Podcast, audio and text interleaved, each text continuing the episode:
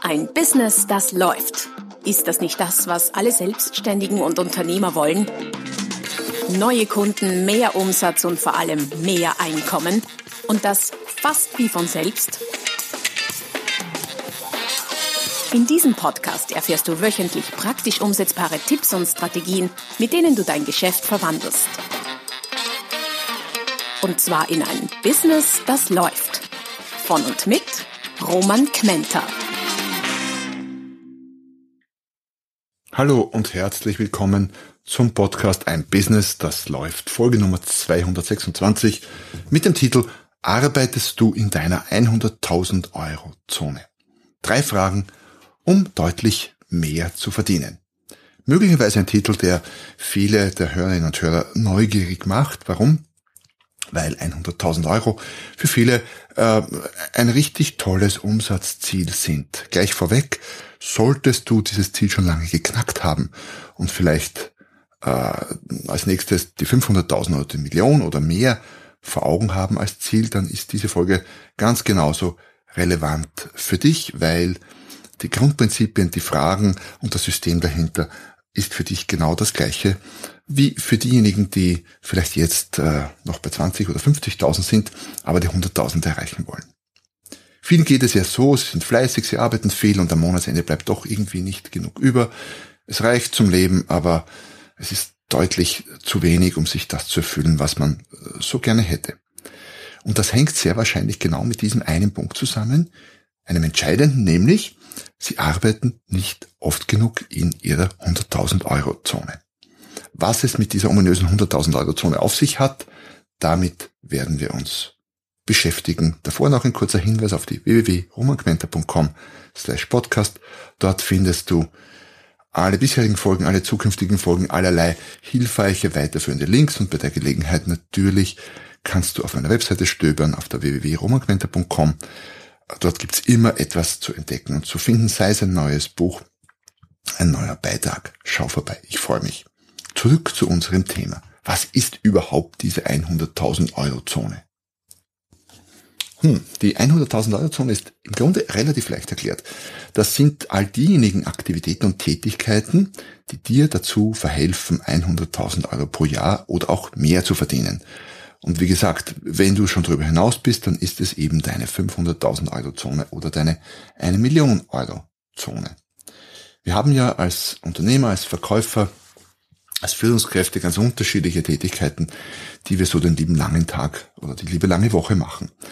Und manche davon bringen wirtschaftlich betrachtet fürs Unternehmen mehr und andere weniger. Also manche sind mehr wert als andere.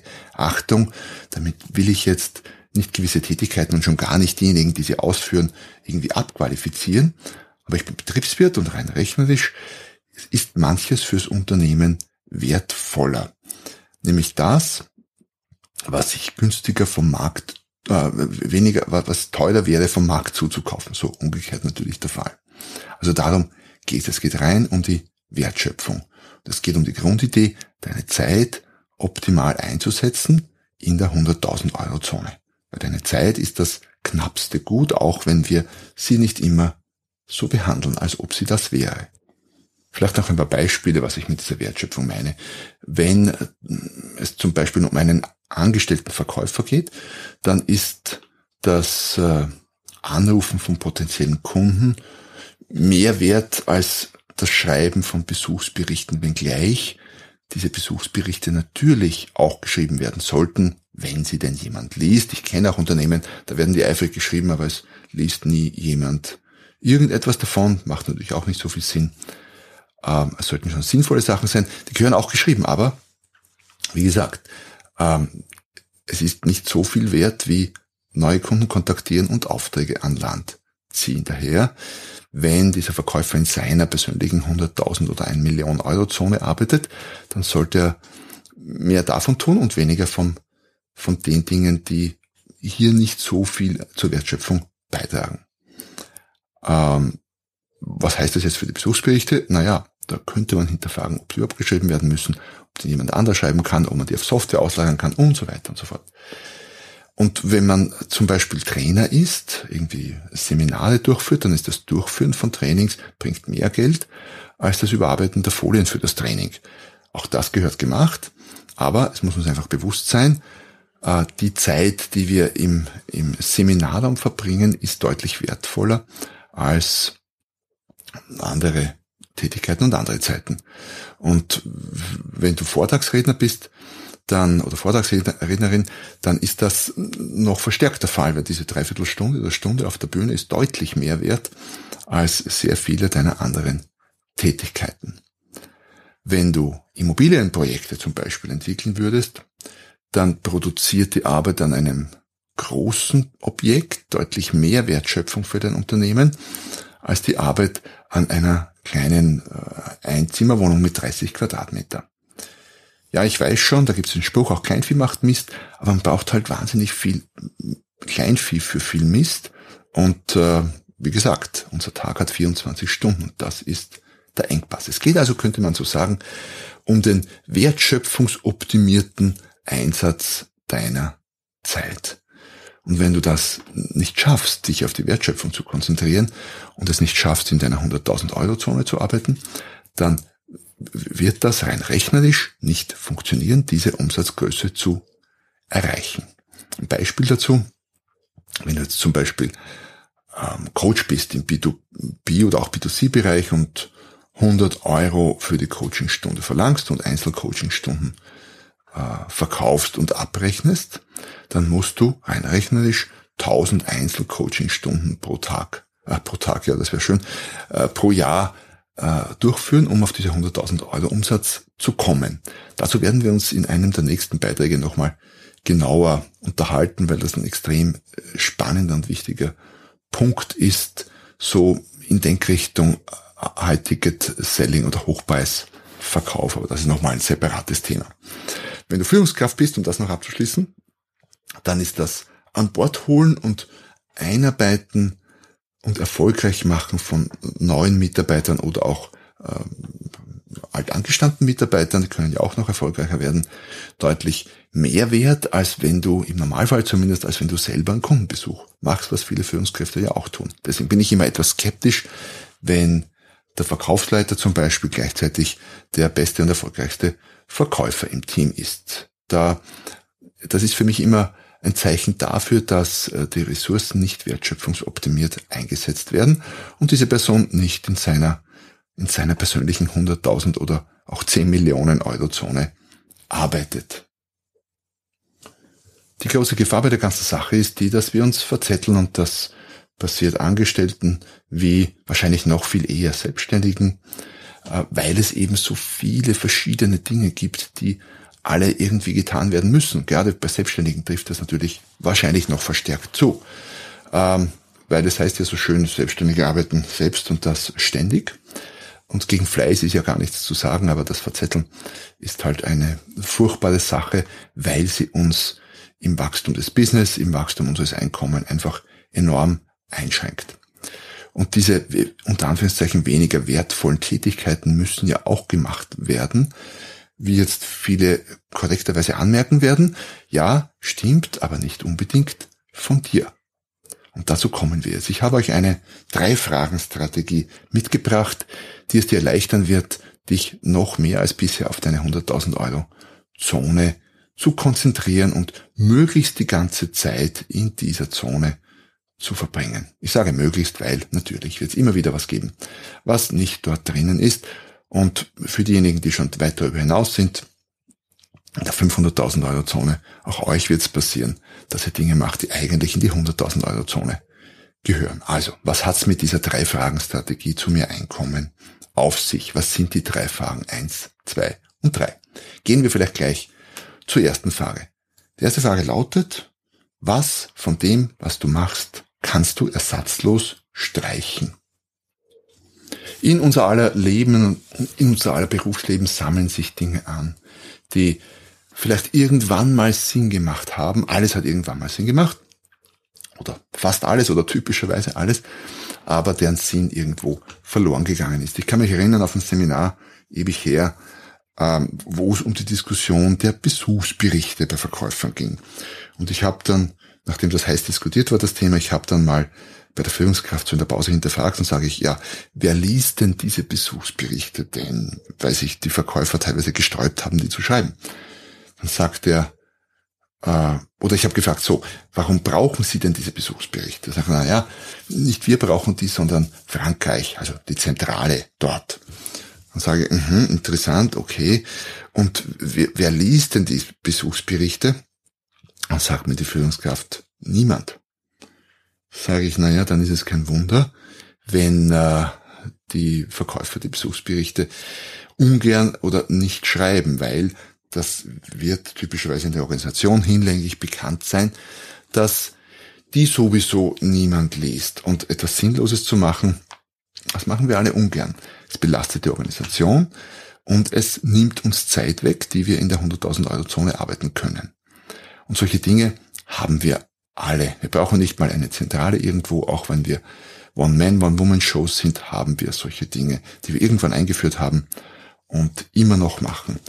Da ist ein äh, guter Tipp, den ich mal, ich glaube vor ewigen Zeiten auch in einem Buch von Frederick Mali, äh, Malik gelesen habe, Management, äh, gut aus der Schweiz. Der sagt, man sollte einmal im Jahr so einen Ausmisttag machen. Wir sind gut im Dinge hinzufügen, noch hier ein Prozess und da ein Prozess und da noch eine Regel und da eine Tätigkeit, sind aber ganz, ganz schlecht dabei, da wieder auszumisten und Dinge wegzulassen. Und dieses Ausmisten und Weglassen ist das Produktivste, äh, was du tun kannst für deine Wertschöpfung. Damit entlastest nicht nur du dich, sondern auch das ganze Unternehmen.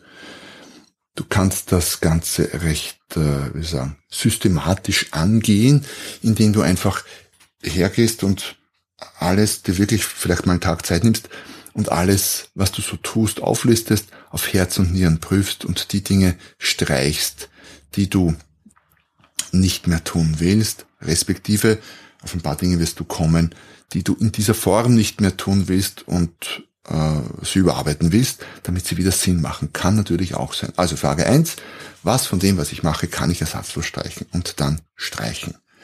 Frage Nummer zwei lautet, was kann ich auslagern und an wen?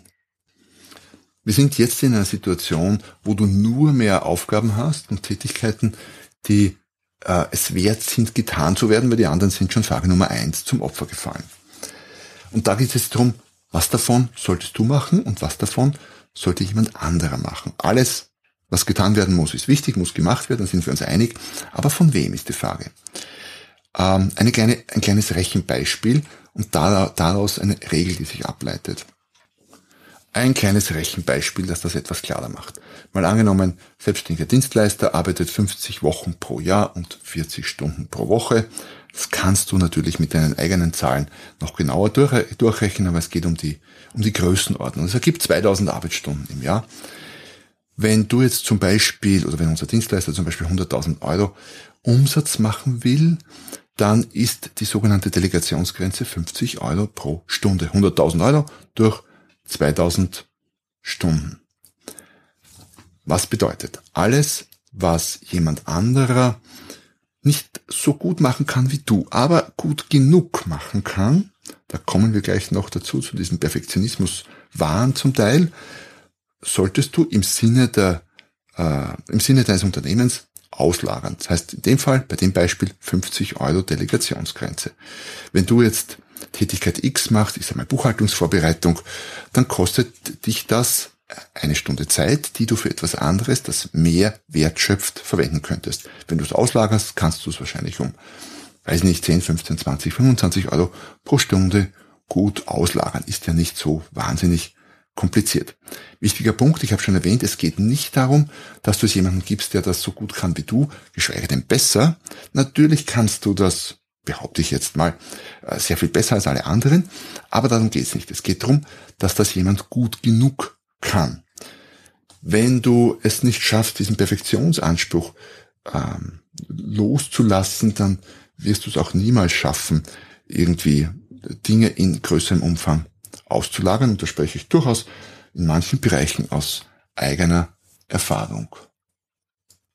Jetzt kann es natürlich sein, dass du gar kein Dienstleister bist, sondern Produkte verkaufst oder dein Business irgendwie äh, von Margen und Deckungsbeiträgen ganz, ganz anders funktioniert, dann macht es durchaus Sinn, sich nicht am Umsatz zu orientieren, sondern, sondern zum Beispiel am Deckungsbeitrag. Wenn du angestellt bist, dann könnte man sich am, am Gehalt plus Nebenkosten orientieren. Wie auch immer, rechne es durch, errechne eine Delegationsgrenze und lagere idealerweise alles, was darunter liegt, aus. Was, wenn du angestellt bist und niemanden hast zum Auslagern? Naja, manchmal gibt's Kollegen, andere Abteilungen, manchmal gibt's auch den Chef, an dem man etwas auslagern könnte, wird auch sehr erfolgreich gemacht, aus meiner Erfahrung. Aber dann wäre es durchaus ein Argument, mit dem Unternehmen zu sprechen und genau diese Rechnung vorzurechnen, gemeinsam mit denen anzustellen, weil wenn ein Verkäufer sagt, pass mal auf, ich kann hier äh, meine Besuchsquote um 20 Prozent steigern bei Kunden, ich müsste nur ich sage jetzt mal, die, äh, die Vorbereitung der Spesenabrechnung und das lästige Schreiben von Besuchsberichten loswerden. Wenn wir da eine Lösung finden, irgendwie, äh, wenn ich das auslagern kann auf eine äh, Teilzeitkraft, wie auch immer, dann kann ich da mehr machen, dann ist das durchaus ein Argument, das bei manchen Unternehmen zumindest ziehen könnte.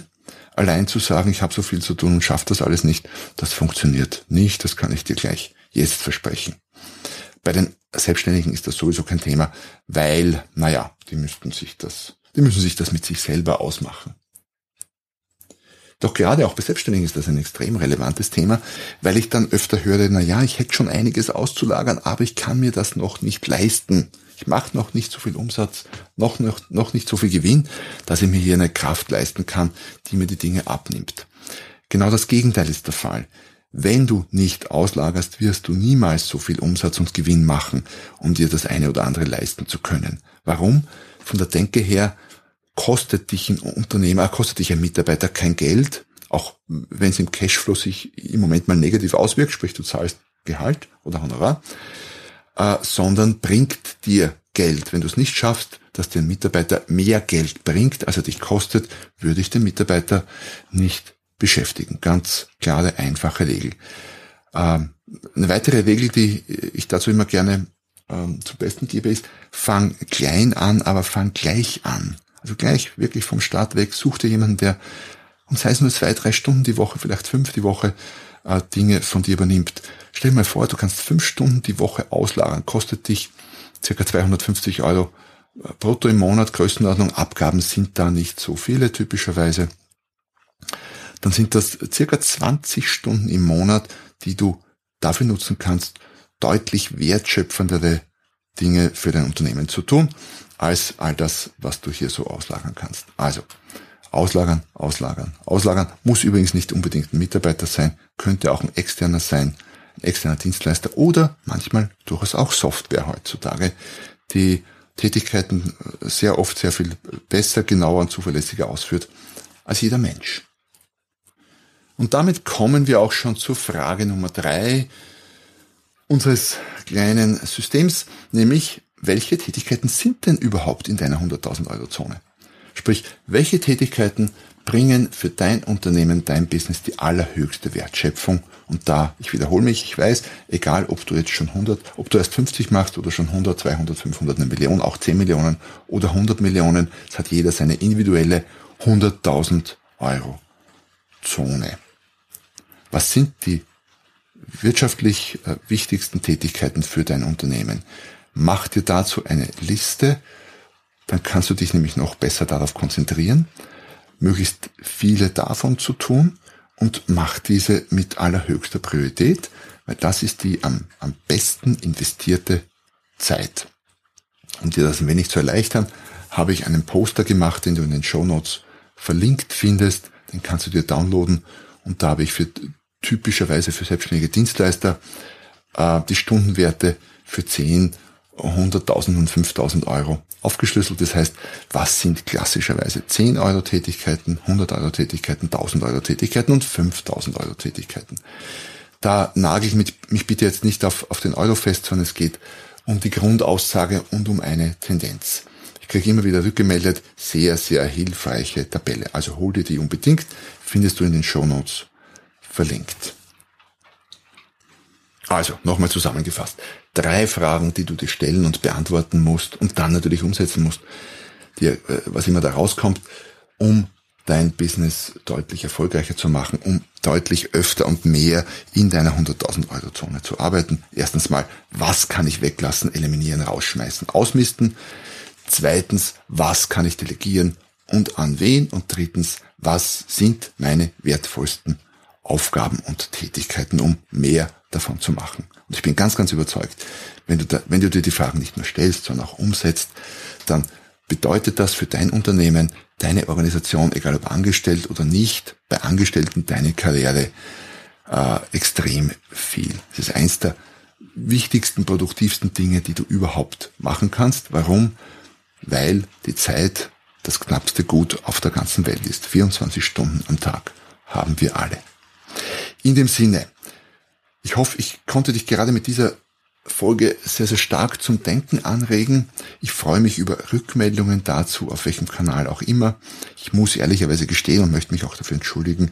Ich schaue gar nicht so oft auf die Kommentare bei den Podcasts, aber habe mir vorgenommen, da öfter drauf zu schauen. Das heißt, ja, hinterlass mir einen Kommentar auf deinen Podcast, auf meinen Podcast. Und wenn du schon da bist, freue ich mich auch über eine kurze Rezension. Ansonsten findest du mich auf allen möglichen anderen Kanälen. Ich freue mich bei der Gelegenheit über Verlinkung, Ver Facebookung, Ver gut Xing macht man gar nicht mehr so oft heutzutage. Äh, Instagram und ja, jetzt ganz neu auf TikTok. Schau mal vorbei. TikTok extrem spannend, dynamischer Kanal. In dem Sinne, wo auch immer wir uns demnächst sehen, ich freue mich, dass du da warst und wenn wir uns nächstes Mal wieder hören, wenn es wieder heißt, ein Business, das läuft. Noch mehr Strategien, wie du dein Business auf das nächste Level bringen kannst, findest du unter romanquenter.com. Und beim nächsten Mal hier auf diesem Kanal, wenn es wieder heißt, ein Business, das läuft.